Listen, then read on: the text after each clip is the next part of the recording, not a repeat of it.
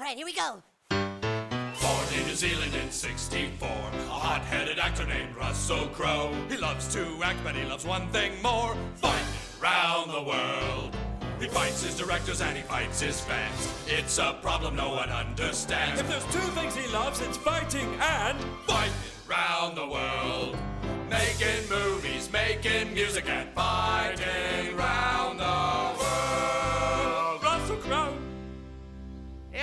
everybody. I'm Russell Crowe, and this is Fighting Round the World. We're gonna have lots of fun today as we travel all around and look for some good. Hey, what the hell do you think you're doing? You walked right through my shot, mate. Do you know who I am? Oh, excuse me. I was just. Goddamn smartass. Lights, camera, action. Welcome back to another episode of Happy Hour Films. As you all know, I'm Ross Bacon. I'm joined by my co-host Mike McGuigan. Mike, say hi. How's everyone doing? And as you should know by now, we're two dudes drinking. We talk about movies. Now, we are in week three of Difficult Actors Month. And this time, we have a difficult actor who's basically difficult because he's an intense, not method actor, but an intense guy who likes to get into character, but off screen has a bit of a temper. so, we're going to be talking about obviously legendary Russell Crowe and we will be discussing his amazing movie from 2000 gladiator and then we'll be talking about i think the sleeper hit of 2020 which was the better than it deserved to be unhinged Oh my! And it's like entirely because of Russell too. oh absolutely oh yeah there is no one else bringing anything to the table except jimmy simpson and he is only in the movie for spoiler alert about a scene so before we get into that though we need to talk about what we're drinking. So mike what do you got? All right, so Unhinged made me decide to break out the cauldron again. nice. Cauldron hasn't been broken out in a while, of course. And we are doing an unhinged combination of beers. So Nice. we we're doing orange banana fluff from Axe and Arrow sour ale and Okay. Demon of the Sea Imperial Hazy IPA. okay I have no idea how these completely opposite side of the spectrum ales should mix, but Right. If they mix at all. it's not bad. Yeah. It's not great. It's not bad. It's, it's not terrible. I don't think I'll die. It's not one of those mixtures where I'm going to be like fighting through it. right. You're not But there's like, no synergy there. It's just they're just kind of mixed. You're not going to be petitioning the two to collaborate and make it a, an official thing. no, no. Forgotten Boardwalk and and Arrow, you can skip that combo. Right. Yeah. Come up with a different uh, combination for them. But uh all right. So on the other hand, went back to Total Wine, which I probably won't be doing for a while because they don't seem to be changing over their beers like they usually do. Uh, they're still, I mean, the seasonals are still the winter warmers for Christ's sake. So yeah. I don't think I'll be going back there for a little while. But this time I did manage to craft a five pack actually because the six beer I had apparently was sitting on the shelf as a loose beer, but it was not sold as a loose beer. So I would have had to pay like 15 bucks for it, you know, or buy the full six pack of a beer. I had no idea what it was. So I didn't do that. So I just told the, the cash register lady to keep it and uh, I got my five. And then even before I got in the building, there was like a fight in the parking lot, which in Cherry Hill just doesn't happen unless it's like a late Saturday night coming out of Lowe's, you know, where there's a bunch of teenagers getting in fights. But these are like four grown adults like fighting each other, and it was it was annoying. You know, that, that's on brand for this week of movies. Exactly. Yeah. It's like, where do you think you are? You know, it's like, what do you think you're doing here? And but I got uh I went to apparently this one's from Springhouse Brewing Company, which is in Lancaster, PA. And they the little can here is kind of funny because it says unexcelled since 2006. I don't know what that means, but this is their Sprenger, uh, famous red rose premium beer, and it's made from choice materials, apparently. Um, contains 16 fluid ounces of 4.8% alcohol per volume, and it's just kind of like a an ale, you know, it's I, I don't I don't know what to call it because they don't say what it is. They just say it's a beer, you know. They don't say if it's any kind of beer, but it's just a gold like it's Like definitely lager beer. I'm not sure what kind of beer, but it's beer. Right. It tastes like a lager and a pill, like maybe a pilsner or a lager. I don't know. You got to tell me what I'm drinking so I can like know what to expect. But it's pretty good. It's uh, it's pretty good. So now on to the man of the hour, the legendary Russell Crowe, best actor winner Russell Crowe for uh, Gladiator, and um, yeah. So we've talked about Sharon Stone who we determined was only really difficult and guilty of being reasonable. You know? Yeah. And and then we talked about Mike Myers, who we all we both agree is a complete dick. Um and now we're talking about Russell Crowe. So there have been there have been a lot like this like gladiator was one of the movies where people were kind of like wow that dude's kind of difficult to work with but apparently it turns out he's just intense and ridley scott being the crazy like perfectionist that he is kind of like rubbed he like the two of them together like the wrong way. So that's why like Russell Crowe was kind of like a little bit, but he was just like frustrated the whole time filming. But he channeled from a lot of everybody that that worked with him. Pretty much says he put that into the character. It's you can obviously tell because you know he's amazing in it, and he won Best Actor for it. But between 1999, I'm just going to read his Wikipedia page for this because I didn't bother to try to figure out the research because he's got a few incidents. Between 1999 and 2005, he was involved in four altercations that gave him a reputation for having a bad bad temper. The first of which was in 99, which would have been right while he probably while he was filming this movie. He was involved in a scuffle at uh, the Plantation Hotel in Coffs Harbour, which I think is in New Zealand, uh, which was caught or Australia, which was caught on a security camera. And apparently, there the whole case, like the court case, became about these two guys trying to blackmail him with like the footage of it. And apparently, they got acquitted, and everybody was like, whatever. So then in 2002, part of Crowe's appearance at the BAFTA Awards was cut out uh, to fit into a BBC tape delay broadcast. And apparently, he used like strong language during an argument with a producer. And there was a lot of like weird stuff that happened, but apparently, part of like a tribute to Richard Harris, who plays uh, Marcus Aurelius in this uh, or Emperor Dumbledore, as I was calling him. Apparently, there was a like a, a piece that was going to be dedicated to him, and it was cut for copyright reasons. And apparently, that's something to do with the argument that Crowe is having as well. And apparently, it was like it it apparently led to some shit going on that this like tribute got cut because of that. And it was like, okay, that's weird. And he apologized. He's like, I was a little more passionate than I done uh than um than right now. But you know, I maybe said some things I shouldn't have, whatever. So it's not like he was like fuck that guy. Like he he owned up to it. And then there's uh 2000 again in 2002, like he was in a brawl with this like businessman in London.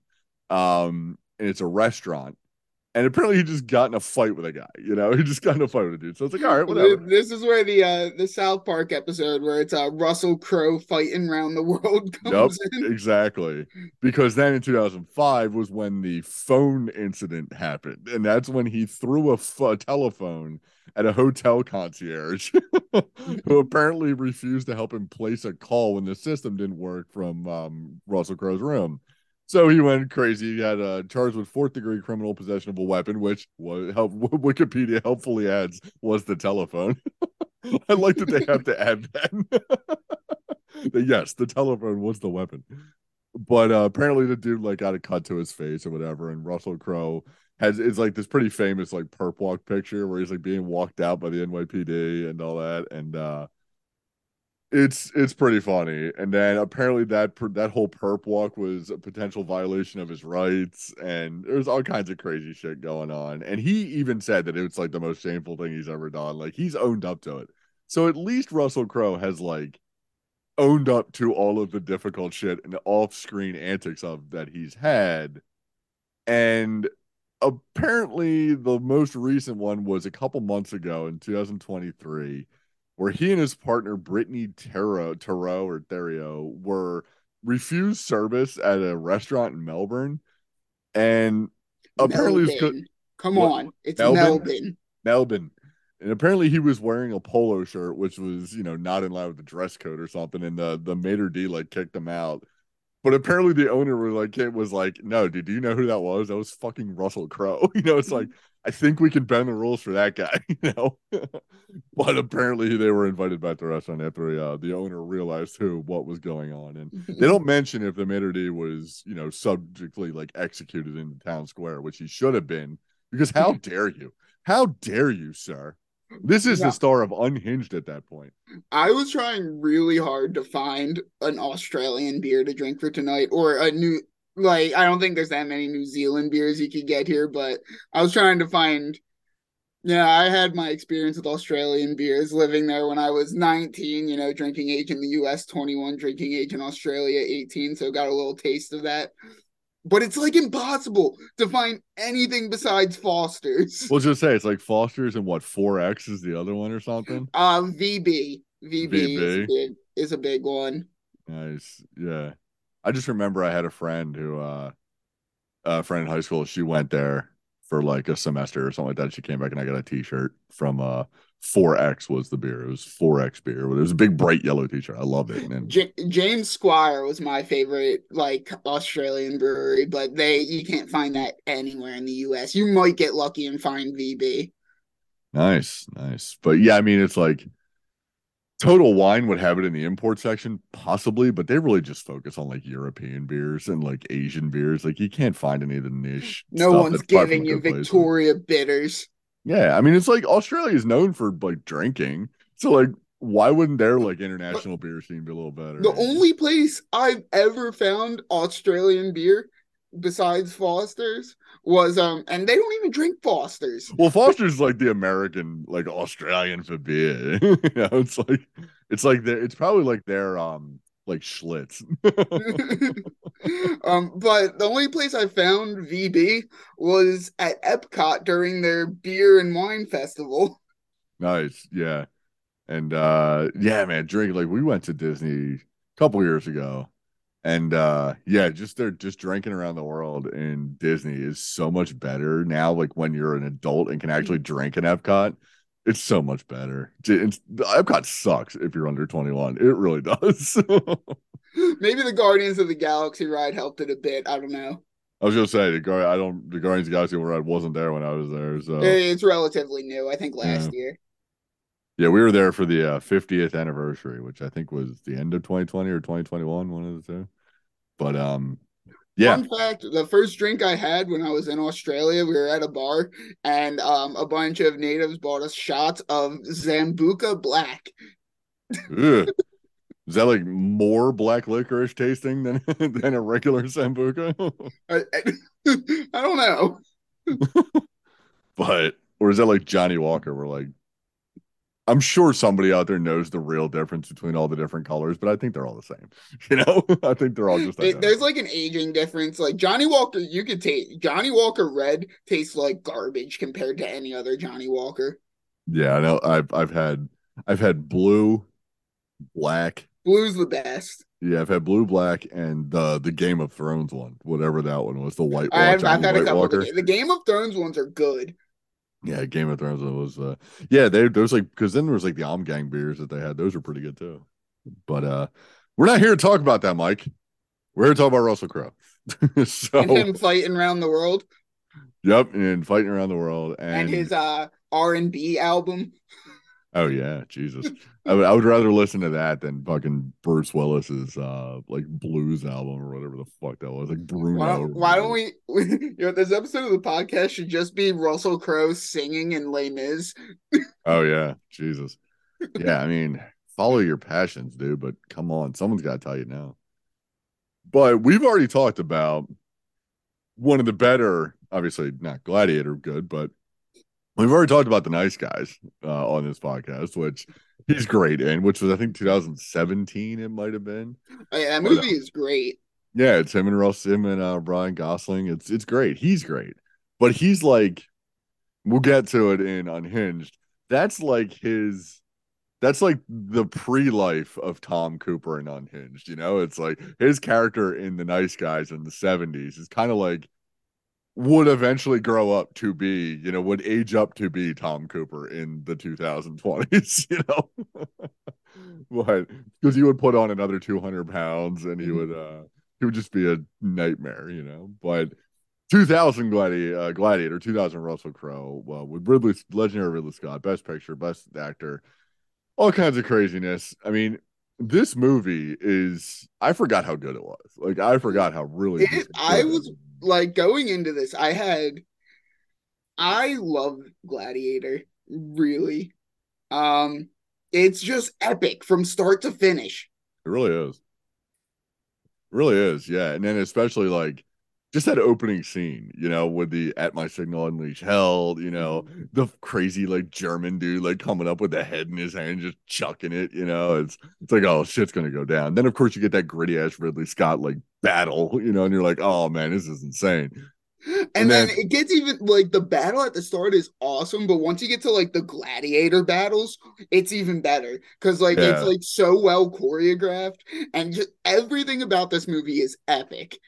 Yeah, it, it really is, and that's that's Ridley Scott for you right there. You know, that's that's really all all Ridley Scott, and then of course you get uh, Emperor Dumbledore watching the whole time, and uh then there's, I mean, I did, it was fun because it's Emperor Dumbledore, and then there's Emperor Bitch follows him, uh, which was Joaquin Phoenix, who. Again, Joaquin Phoenix, it's like of all the people of this movie to be get the difficult story, why wasn't it Joaquin Phoenix? Because that dude's got them now. You know, it's like Yeah. everyone finding out that that dude's just kind of nuts. You know, he's just kind of crazy. But He Yeah, play- it's- uh, he Commodus is one of the my favorite characters to hate. Oh yeah, I fucking right hate that guy. he's like he's- adult Joffrey. You know, Yeah. now I will say he at least when he kills his father, like him just saying like I just wanted you to love me, dude. Emperor bitch crying about uh big swinging Dick Maximus being a real man. You know, but um, yeah, it's I, I don't know. It's there. This movie's got so many like people in it.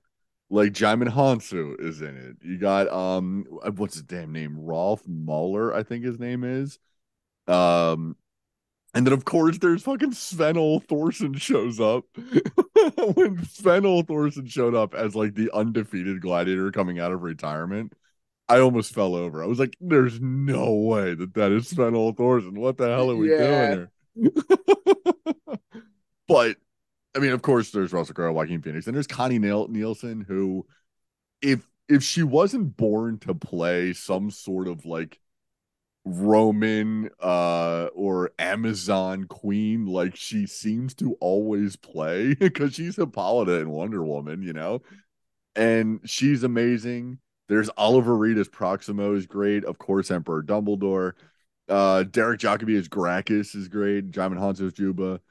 Um, and then there's the dudes who I think were like just transplanted out of time to play Roman senators, where we got David Schofield as Falco, John Shrapnel as Gaius, and then there's Thomas Arana as Quintus. Now, all these dudes, you look at them and you go, there's like Roman busts somewhere of these dudes' faces, like with like different Roman names underneath it, because there's It's- there are historical figures that it's look kind like of ironic because you they show like people doing like the AI recreation of what the Roman faces would look like, and they're just like dudes. They're Yeah, just they're just guys. I mean, they're Italians. They're just fucking Italian dudes, you know? And yeah, Ralph Mahler is Hagen. Now, my favorite, and it's it's it's become retroactively my favorite character has become Lucius.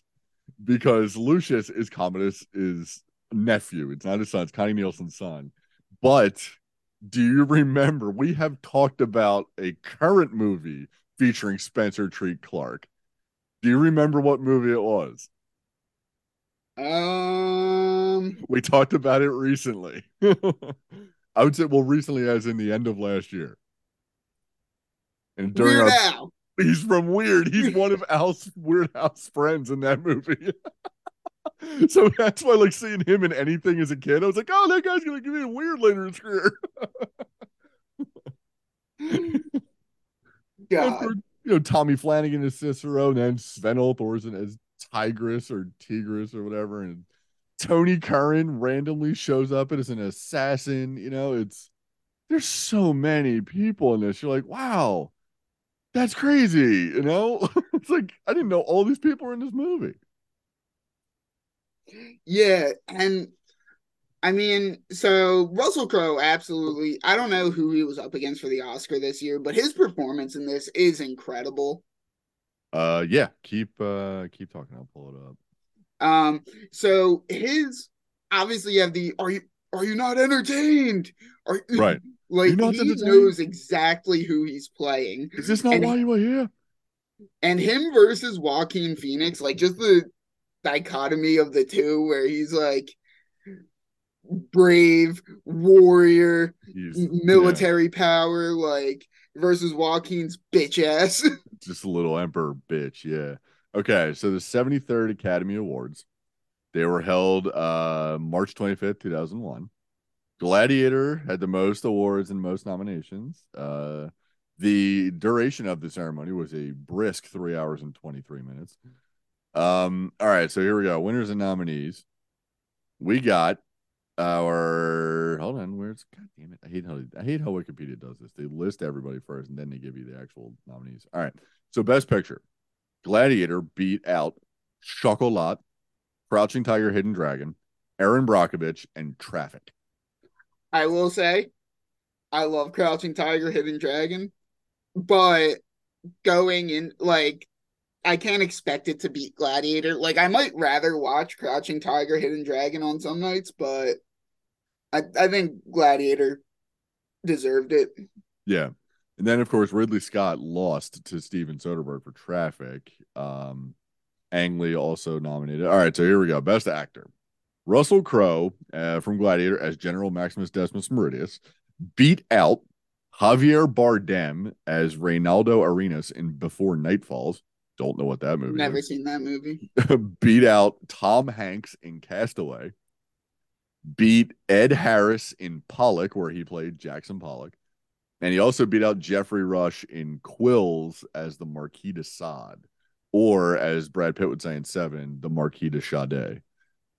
And there we go. I'm trying to say uh Connie was not nominated for um Gladiator. Uh best supporting. Okay, so Joaquin Phoenix lost best supporting to Benicio del Toro for Traffic. Uh he was also in line with Jeff Bridges in The Contender, Willem Dafoe in Shadow of the Vampire, and Albert Finney in Erin Brockovich. And uh let's see, is there anything Well, else? considering I've never seen any of the other uh, Best Actor nominations, I'm going to go with uh, Russell Crowe deserved it. Oh yeah, he absolutely deserved it. And uh I mean that Hans Zimmer score too was also nominated. And it Oh yeah, that's so Hans Zimmer brings it when it comes Yeah. to epic. yeah. And then it was uh he he lost to Crouching Tiger, Hidden Dragon for uh, Tan Dun beat him or Tan Dun. And then uh it did win best sound though. Uh but yeah, it's it's it's such a great ass movie and you can always tell a movie's going to be good by the degree of violence inflicted on a child early in the movie. when Maximus's son gets taken out by that horse, it is laughable and an applause worthy break, you know? this kid gets wrecked by this horse. you know, Ross, it's good we're it's good we're recording this on Mother's Day and not Father's Day. You're damn right. Yeah. But I mean, it's great. Like, when, like look at Face Off. They ice that kid opening scene, and it's amazing. You know, if, if you're killing a kid early, odds are your movie's going to be fairly decent, you know? And Ridley Scott is the king of that. He's king of epic. So the kid's going to get bodied by a fucking horse, you know? And just Imagine they redo Star Wars, but Luke is who gets killed early and Uncle Owen saves it. Imagine Like, that shit. Yeah, that'd be fucking wild. But um, but yeah, and then there's ah, God, there's there's just Proximo's Proximo's argument with the dude where he's like, "You sold me queer giraffes." it's like all these little nuances things, that you know that's what this dude would be talking about too. You know? Yeah, like they this movie oddly does make me laugh occasionally. Oh, there's some great laugh lines, you know. There's uh most of it, most of it's like not okay, applause break, like hold hold for laughter. But there is there is some great shit like you know uh, and then of course like every little like casual laugh like that you do get the legendary lines like the are you not entertained? Is this not why you're here? aspect of it the and then the um the whole uh uh fuck me i had it written down. This is why i just need uh i just need like constantly scrolling through my notes but there's just pretty much oh the whole speech that he gives when he reveals himself to Commodus. You know, it's you know, it's like, who are you? Take off your helmet. And he, he turns, the helmet's still on. He's I am Maximus Decimus Meridius, commander of the armies of the north. You know, all that shit. He's like loyal to the true emperor Marcus Aurelius and all that. He should have been like loyal to the true emperor me because that's who he said was going to be next. I was having a little personal crisis because I'm a character, not a whiny bitch. but then you went and smothered him. So, oops. Oh God, and so what? Some of the best line delivery in this movie is when uh is when Commodus is talking to Maximus and he's like he's like you loved my father. So did I. That makes us brothers. Smile for me now brother. Yeah it's like yeah it doesn't. It don't dog. He gonna kill you. But uh it's funny but like a mortally wounded you know Russell Crowe not the hulking monster that he is in Unhinged, or even like the sort of hulking monster he is in the Nice Guys. Like he's just jacked in this, but it's like he would still completely destroy Joaquin Phoenix in that fight. You know, even with the punctured lung. You know, That's, oh God. I'm like, I'm trying to imagine like if Russell Crowe just fought Joaquin Phoenix. Like I feel like I feel like Crowe would just go in like street brawler style, and then for some reason Joaquin Phoenix would be like, um, oh god, what's the Brazilian dance fighting? Capoeira or whatever. I feel like that's what would happen. he would just be hopping around. It'd be like that scene in Bloodsport. he would be like, um, oh god, the character from Tekken. Eddie. Eddie, Eddie from Tekken. Eddie ruled. I used to love playing with Eddie. He was such. Of course, a, he'd play as Eddie. He was the cheesiest character. He's such a nut. You could just do whatever, and he'd flip around. It was like, all right. Yeah, you could do whatever, and no one would ever be able to hit you because you're like all over the place. He was weak as shit though. Like when he did lay a hit, it wouldn't wouldn't do anything because he's fucking flopping around like a fish. But yeah, and then it's it's it's just it's it's so funny because then there's Djimon Hounsou who gets like this really great like supporting friend role and it's funny because when we're first introduced to Maximus, well, when Maximus is first introduced to the slaves, um, after he's been picked up after basically dying, you know, on his in front is like the at the feet of his dead wife and kid, and okay, first of all, trampling the kid like that and then stringing him up—that's just excess, you know, that's just excess. And he was when when Commodus tries to get Maximus to like bite at the whole your wife moaned like a horse, they ravaged her, all that. He does say that your son screamed like a girl, whatever. It's like, no, he didn't. He was fucking dead. you know, he got absolutely massacred by that horse. There is no way he was alive after that. but, you know, that was that was an insta kill. right, but then it's funny. On a because, scale of slow death to Terry from Final Destination, it Oh, was yeah. like it's it's it's it's it's funny because it's like you see it coming but then the hit is so sudden. It's like okay wait wait wait. Boom terry suddenly. So it's like it's like a slow burn to terry you know? It's just right there. But it's funny because Djimon is like uh, we we see uh, Maximus is being carried and he's like floating in and out of consciousness. He's got this big sword wound on his arm, and there's maggots like crawling in and out of it. And he goes to like touch it, and he's like, and Djimon is like, no, they will clean it. You'll see. And he blacks out again. He wakes back up, and it's like packed with whatever, like grain or something like that. I forget what it's packed with, but it's it's packed in there. He's like, yeah, you see, it's better now, clean. You see, and then it, it would be great if Russell Crowe's first reaction was, yeah, great. Um, who cut and stylized my hair while I was unconscious? That's what I really want to know. Because I entered here with scraggly hair and a fucked up beard, and now I am I am, you know, fashionable. it was um it was Stan Lee and uh Thor Ragnarok. right, right. He gave him the old uh, he gave him the Thor. Um, you see, there's a Gladiator two scheduled for. I did see that. Um, did you see who the star is? Pedro Pascal. Pedro Pascal. That dude's everywhere. But I mean, he's he is the it man in Hollywood now. right, but why does this movie need a sequel? Why can't you just make a different movie? They're they're th- Well, they're this like, movie well, story is over. movie about gladiators. Shit, we can't call it Gladiator. Right. And we can't what was the one um what was the one that they tried to turn into like Gladiator with uh what's his name? With Jon Snow. Oh, Pompey. Yeah, like didn't they they tried to turn that into fucking something. It's like, wait, what are we doing?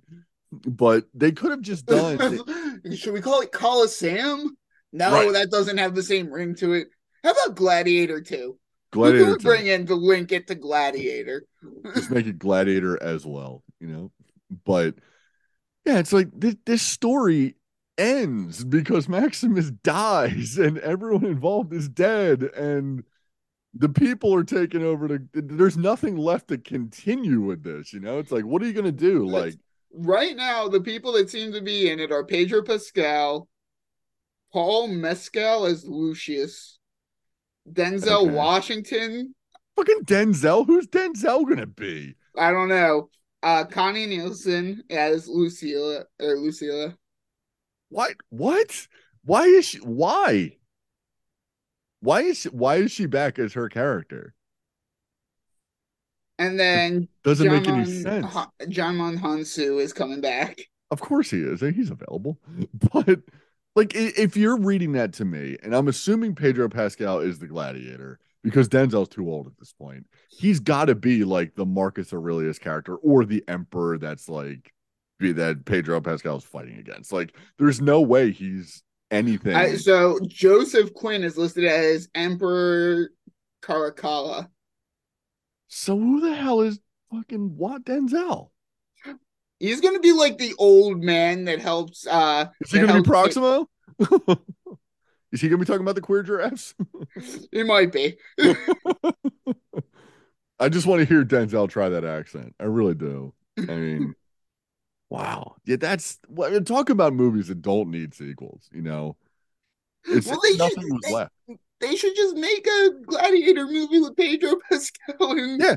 Just make a separate movie, you know, and just listen, if John if Djimon's in it and uh he's playing relatively the same character, we're not gonna question it. no one's gonna care. But like it could be like, you know, a side story. It could be like a story that happens slightly later where Djimon Hounsou's character, you know, ran afoul of some people and got thrown back into that life, you know. It's God, what a what a what a dumb movie to have a sequel to, you know. Especially one as perfect and great as Gladiator, you know. It's granted some of the history in this movie is about as accurate as history of the world, but that was like on purpose for Ridley Scott because a lot of the realities would have been boring as hell, you know. So he kind of amped it up for Hollywood because it's Hollywood, you know. But what are we? What are we? What? what are we doing? Are you not entertained? No, I'm not. I am not entertained, Pedro. I know that wasn't you in The Mandalorian this season, you weren't anywhere near that that that move that uh, TV show. I knew you were just in a voiceover booth. I'm gonna see your fucking face this time. So Caracalla is also known as Mark. He, so he's looking like he's going to be the emperor in the movie. He is also named Marcus Aurelius. Sure. this is no, this is real history. So he's Marcus Aurelius Antonius, better known as Oh. nickname Caracalla. Oh, there you go. Yeah. Just make him Caligula. Like, who gives a shit, you know? So Is he, that- it looks like he's like this is going to be like fifty or sixty years later. Jesus Christ. And then how old's Djimon Hounsou's character gonna be? Is he Wait, let me see. When did man? Marcus Marcus Aurelius died in 180 AD. Caracalla came to power in 217 AD. Never mind, like 37 to 40 years later. I was gonna say, because if we're doing 50, that means Djimon Hounsou's gonna have to be like his character from Shazam. just an old bearded man living in a cave, you know? But and then of then of course there's, you know, there's the legendary like mask that he has, like the gladiator mask that like MF Doom fucking you know copied and all that. So now now there's a DJ or a rapper, whatever, with his you know legendary mask on, and it's it's so crazy that one of the best kills in this movie is Joaquin Phoenix like getting the knife put through his jaw. You know, it's like, Yep. oh, there we go. You know, it's like, ah, it's that's satisfying. You know, that's a real satisfying kill. And I feel like there's not that many epics anymore. And this movie is, I know I've said it before, epic. it is It's- an epic.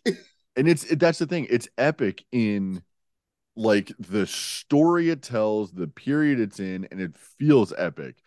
But it moves like it really does move. It doesn't feel like two and a half hours. Whereas like epics nowadays, you feel their length. You really like even like Troy, which was what three or four years later, four years later. uh, Troy, I feel yeah. like you can feel every second of that movie. And then there's uh what was the one that um Oliver Stone did? Fucking Alexander, was that it?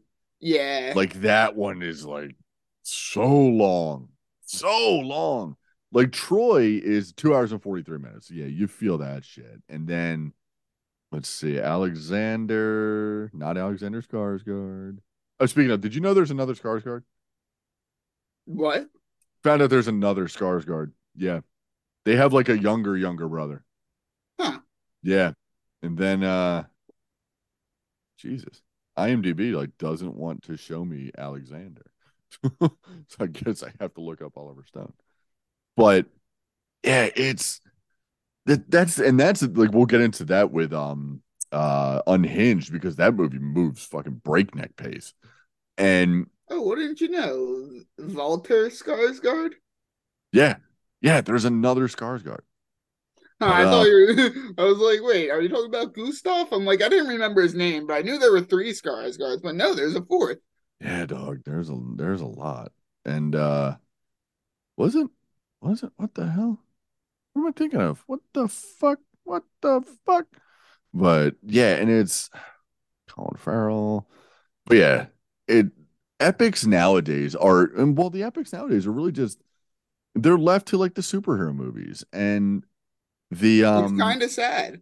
Like, yeah, and it's that sucks because anything else that's an epic movie is like seemingly left to uh what was that movie? Like they're all like driving in cars with my Japanese father, whatever that movie was that was nominated the like last year for best picture, where it was like 3 hours of a dude driving in a car like listening to his dead wife or something. Like that's allegedly an epic now. That's what people think is an epic now. And I got to tell you it's not.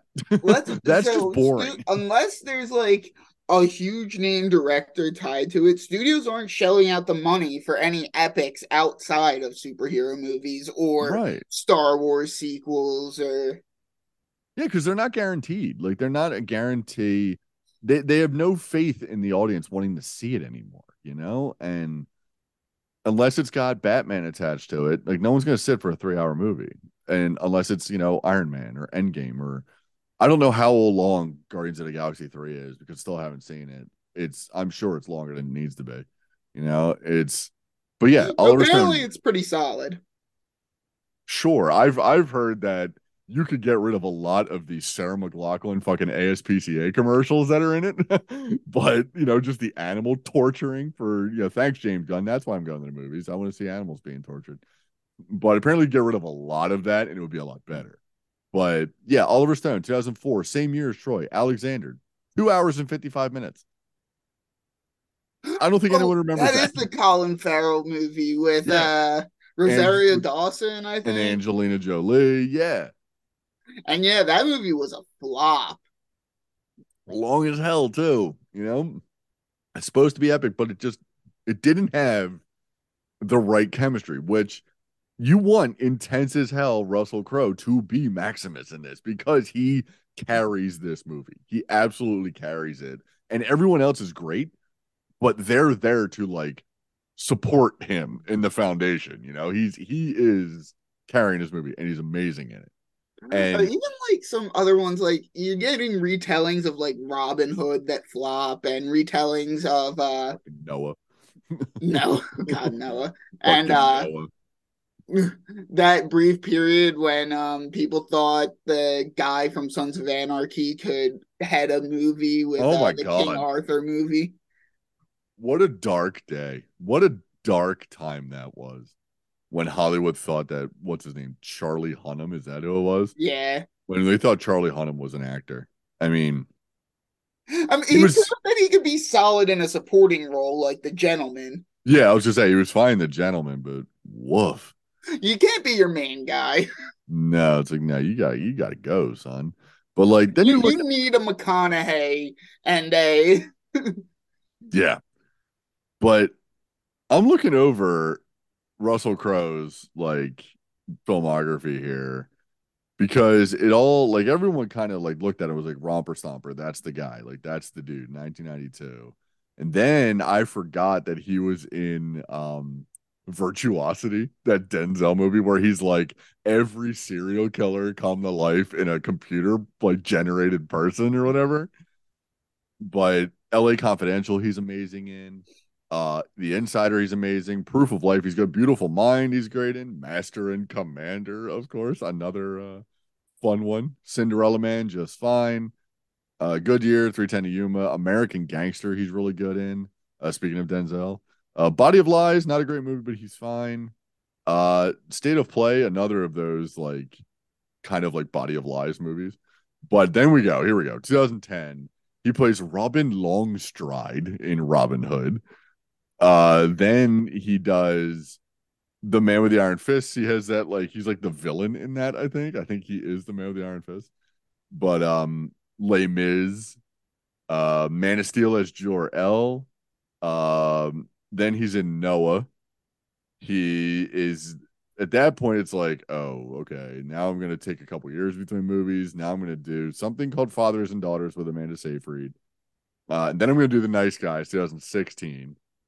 Uh, then I'm doing. Uh, he was. Oh, that's right. He was fucking Jekyll, Doctor Jekyll in The Mummy. That Tom Cruise. Oh Mummy. yeah, yeah, he was. Oh, I forgot about that shit. Of course, he's in that War Machine movie we talked about with Brad Pitt. That was like, what the hell movie is this? Apparently, he's uncredited in that. Um, then he did that uh that stupid short with uh Dundee with yeah, yeah, with Danny McBride and Chris Yeah. Hemsworth. and of course, Unhinged, which we'll, we're about to get into. And then he comes back, Snyder cut Jor El. Loved Thor, Love and Thunder. Of course, he was Zeus in that. He's a little will- beefy in that. I will say, like the introduction, uh, Zeus was like one of the spots I didn't mind Thor: Love and Thunder. Yeah, he was okay. Yeah, he was all right. But uh and from what I understand, the Pope's Exorcist, his most recent movie, is apparently one of those like what the hell am I watching kind of movies. Like it's one of those things I'm where you gotta see. curious to see it. I wouldn't go to the movies to see it, but I'd watch it. I think it's available. Like it's one of those like prime at home movies I think you can rent, but I don't know if it's one of those like 15 bucks to rent it kind of situations. Um weirdly enough, it's not like that movie Air, like the Air Jordan story that's now Yeah. free on Prime. I mean, that's been in that was only in theaters for like what, two weeks?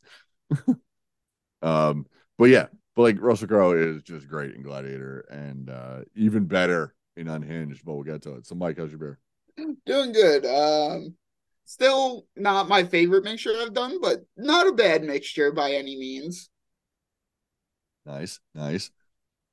My Springer, famous red rose, premium beer from Springhouse in Lancaster. Very good. All right. Now on to the movie that I was expecting to be horrible, but was pleasantly surprised. Mike, don't don't look at me like that with that goblet, Mike. I was doing. I was giving him the when in doubt, pinkies out, and like Yeah. just staring him down. Like doing that uh, the the goblet the goblet uh, pose again. But um yeah, 2020. It was a, a COVID release when everybody started going back to the theaters, unhinged, directed by some dude named Derrick Bor- Borte, nothing else. All right. I was not expecting this movie to start with him killing his ex-wife and her new husband with a hammer and lighting the house on fire. Just didn't expect it. Yeah, didn't no, see no, it coming. This, this movie Okay, so is it high art? No. Was I No. entertained from start to finish? Fuck yeah, I was. You damn right I was. You damn right I was. Now, here's the real question. Who exactly was wrong in this situation? I will say Russell Crowe. Okay, so here's the just for the people who haven't seen it.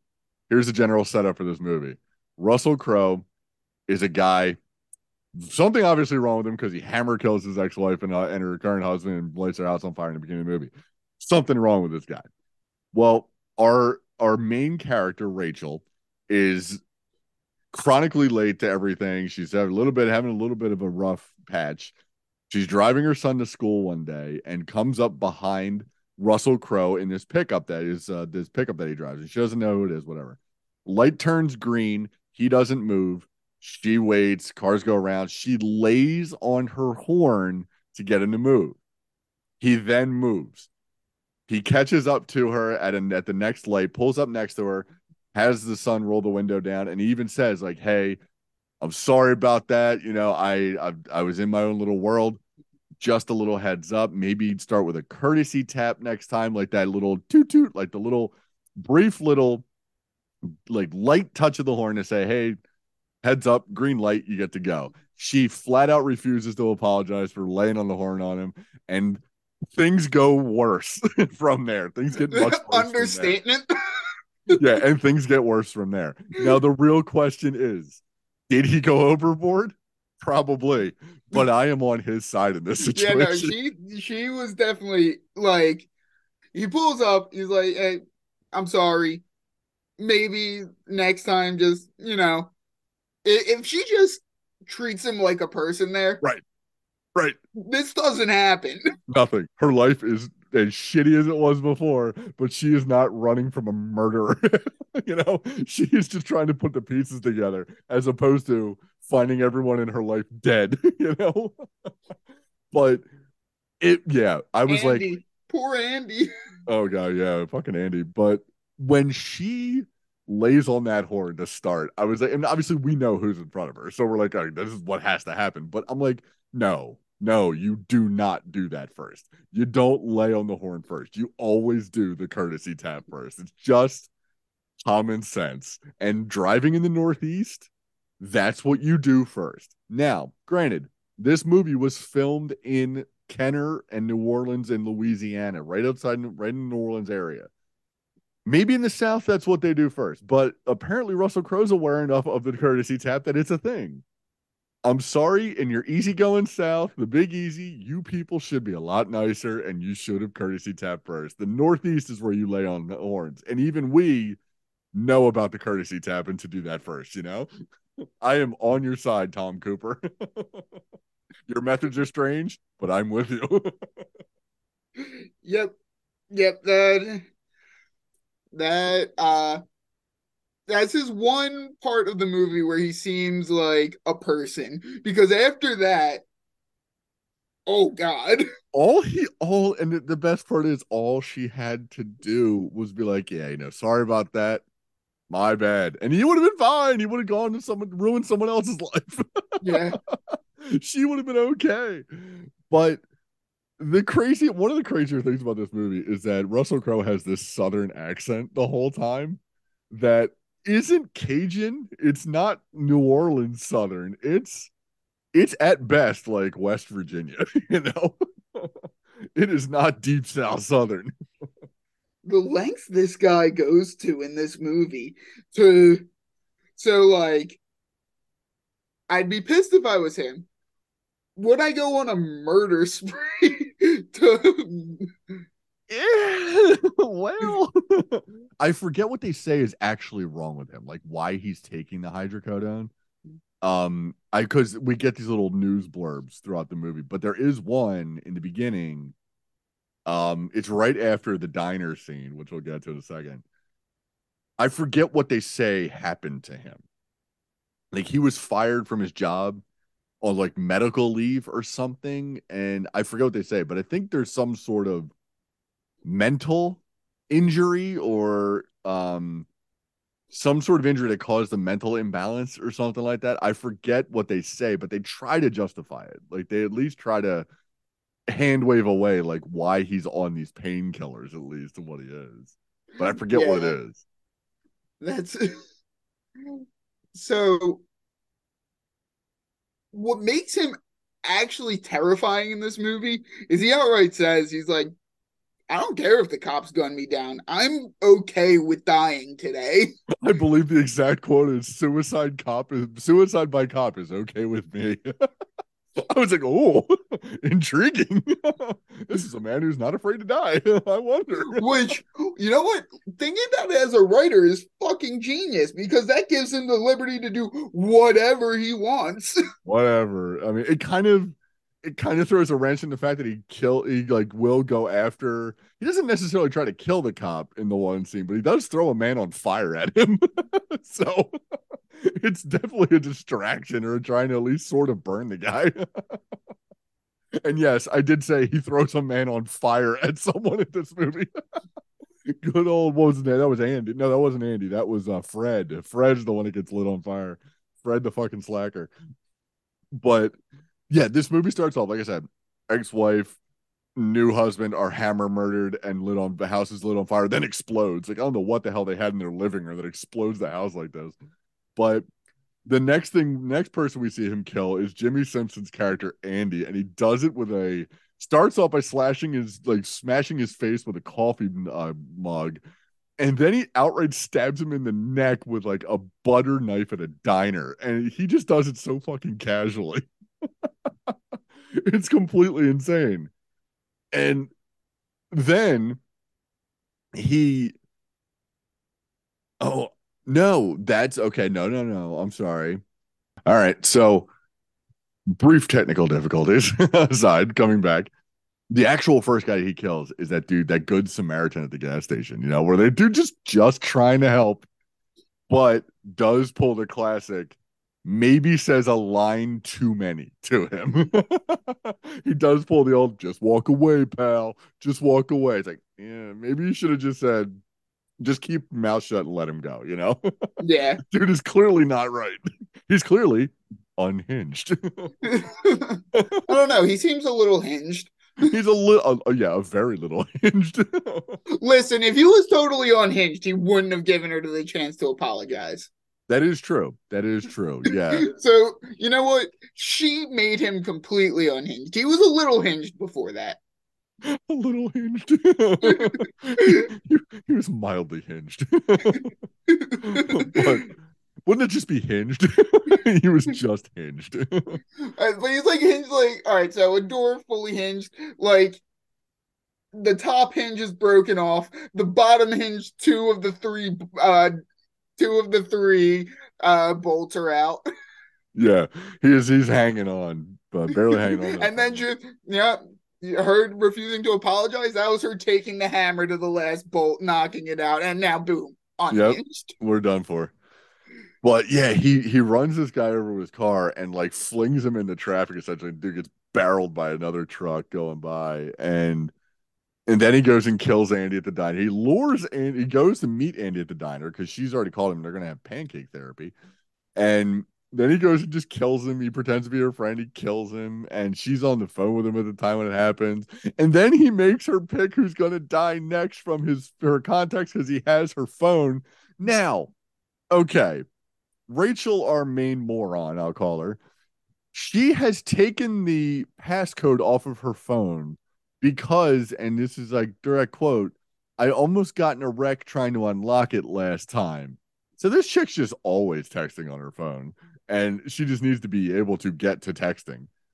And so she takes the passcodes off. So that's A, how Russell Crowe can easily access anything on her phone. But then he starts like moving money around her accounts. And I was like, wait, how does she not have security on those? yeah yeah where are your bank ids right. How did she pull the how did she pull the security off that? Like that's just irresponsible. like you're really asking for it at this point, you know? I'm not trying to blame the victim here, but you kind of brought it on yourself in that situation.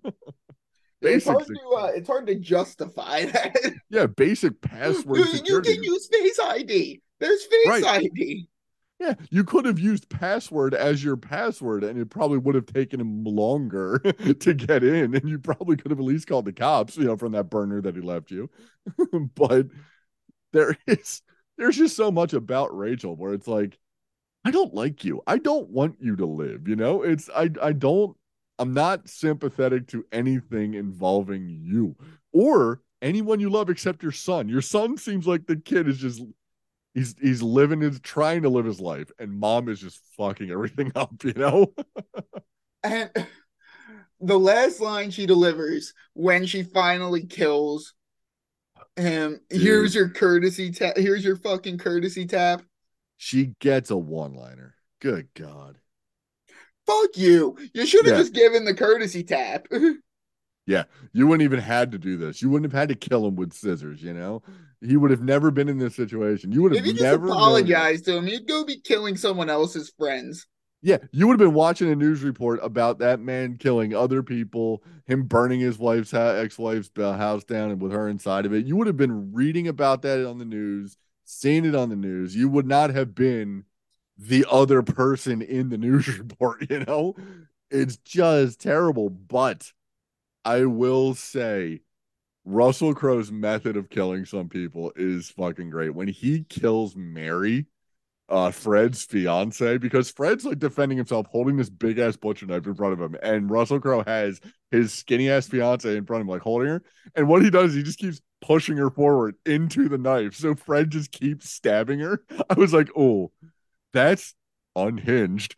And B great that is a great way to kill Emotional somebody damage right there. that is just awesome right there.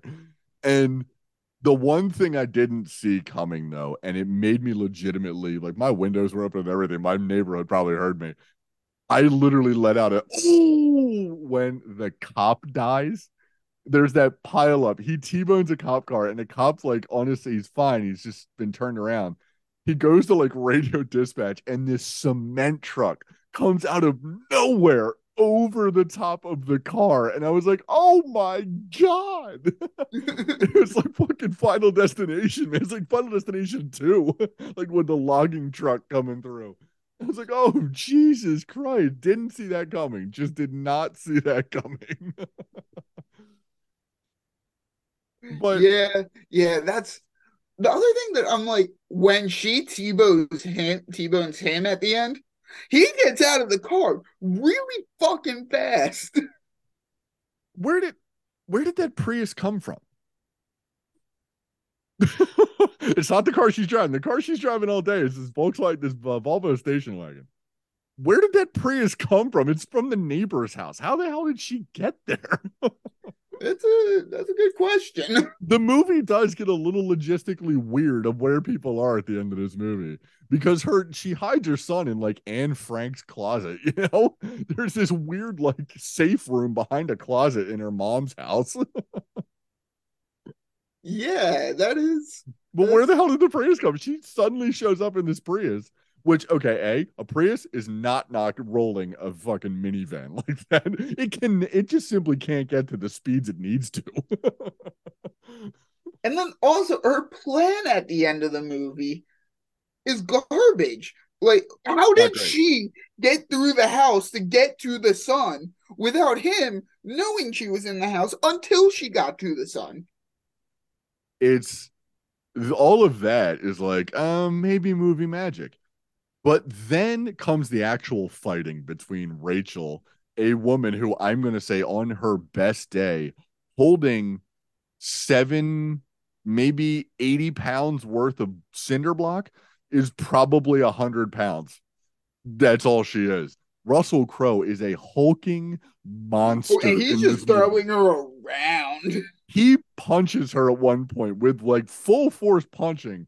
Her head should have spun around. then at another point, he is full on like kicking her in the chest or like stomping her in the chest. She, for the most part, shrugs it off like nothing. I don't know. I don't believe so. His foot is going through your chest cavity, lady. it really is. But what? So okay, I'm trying to work through her thought process here because, like, she goes up and grabs her son. What's her escape plan? I guess to just run, be on the run forever. Maybe I don't know. Be on the run Um, forever. Would it not be smarter to like? you- all right, so say movie magic, you went in the back door. There's some secret staircase. There's a fire escape for some reason on a residential house that you climbed up and went into a bedroom. Naturally, Fine. naturally. Why would you not grab a weapon and ambush him and try to fucking kill him? It's kind of it kind of harkens back to the very first shot of the movie when Russell Crowe breaks down the door of his ex-wife's house. They come to investigate the door breaking down. He hammers the husband in the face immediately, and the wife just kind of stands there screaming and then runs away. There is a patio door visible down that hallway that she could have run out of and run away but saved her life. But no, she must go to the kitchen and just kind of hole up in a bread closet or like a pantry or something because then you hear he gets in the kitchen out of screen for like a like a second or two and then she starts to scream it's like you had so much time to run out the door it's like what are you doing Yeah. Yeah, these are just bad stupid people making bad choices and frankly I can't root against Russell Crowe here. No, I am absolutely with him on everything. Now, the best part about his like motivations, it's not your standard kids these days are entitled or whatever and all that. He really does call Rachel out for what she is. And she is the type of person who seems to be blaming everyone else for her problems.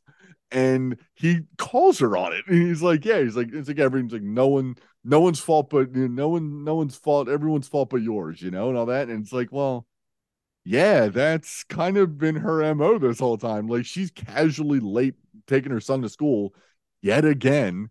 All she does is drop him off at the door, doesn't even go inside to be like, look, it's my fault. Because if she, as the son says, three tardies equals a detention.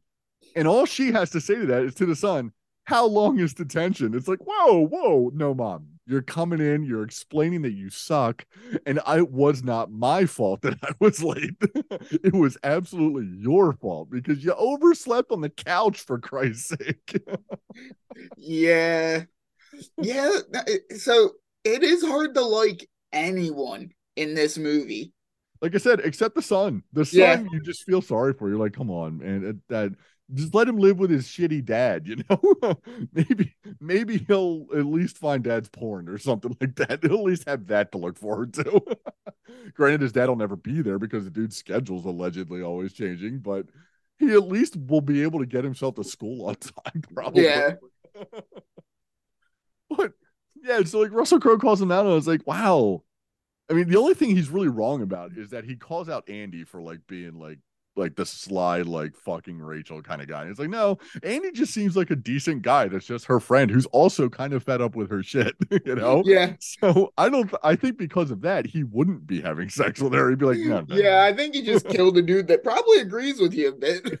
He probably definitely agrees with you. you should have just let him live and talk to him a little bit.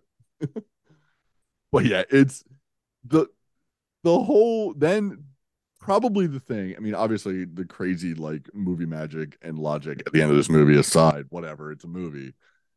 The thing that really pissed me off was A, her one liner, and then B, we get a slowed down Taylor Swift wannabe version of Don't Fear the Reaper playing over the credits at the end of this movie. And it's it's the worst trope that Hollywood is in love with at the like for the last 3 years where you take a classic rock song or you take a song that shouldn't be slowed down and you you slow it down by some rando McRando, you know, cracker At, McWhite. at least Deadpool 2 had had a-ha actually do a slowed down version of Right, exactly. And no, but instead you get like coffee shop McCracker White Girl. Like that's the name of this singer. And she's doing she she saw she heard Don't Fear the Reaper and they were like, "Hey, can you do like a like a version of that that we can probably tr- hopefully pass off as someone else's work and get some money from this?" She's like, "Oh yeah, sure, I can do that. What do you need me to do?" It's like, "Yeah, just fucking sing it. Doesn't need to be good. You're not talented. Just sing it. You know, people will use on the trailer. We'll be fine." but it's it's such a shit. At, at, a good B movie, basically, you're gonna at the end, you're basically just gonna kick us in the nuts. Like, look, we weren't here for high art. We knew we weren't here watching high art. You don't need to pull this bullshit at the end. All right. You could have just had the actual Blue Oyster Cult song. I'm sure they were affordable. that song's been so much. yeah, when uh when you're crowning your crowning moment is an SNL skit. exactly. Like it's I'm sure they would have let you do it. Or at least at best let someone better cover it. You know, there are plenty of good musicians in New Orleans that could have done this a lot better than whatever this idiot girl is that did it. Because her song sucks. It really does. I mean, sure she might be a nice girl, but she's untalented, at least with this evidence that I was presented with. I was presented with uh, with at least one piece of evidence, and that evidence points to this conclusion. Right, and it was not strong. Let's say that it was it was bad evidence at best. But uh, but again, unhinged. It's very much a recommend in my book, simply for the fact that it is not what I thought it was going to be. Like it's yeah, no, I went in with good. zero expectations, and you know what? I was happy watching this movie. Right. Yeah.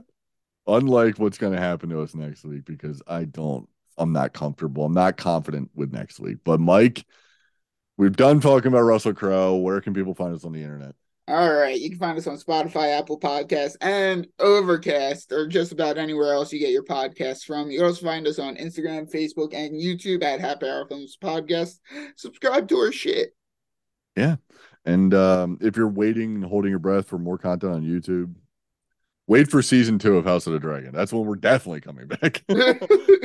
we'll come we'll come up with something since and if, if the writer strike keeps going, who knows when that'll be, but we'll come up with something to put on there eventually. But um next week the regular podcast flows on with our final difficult actor of the month. And we will be talking about someone who got her difficult reputation, I believe, on her TV show.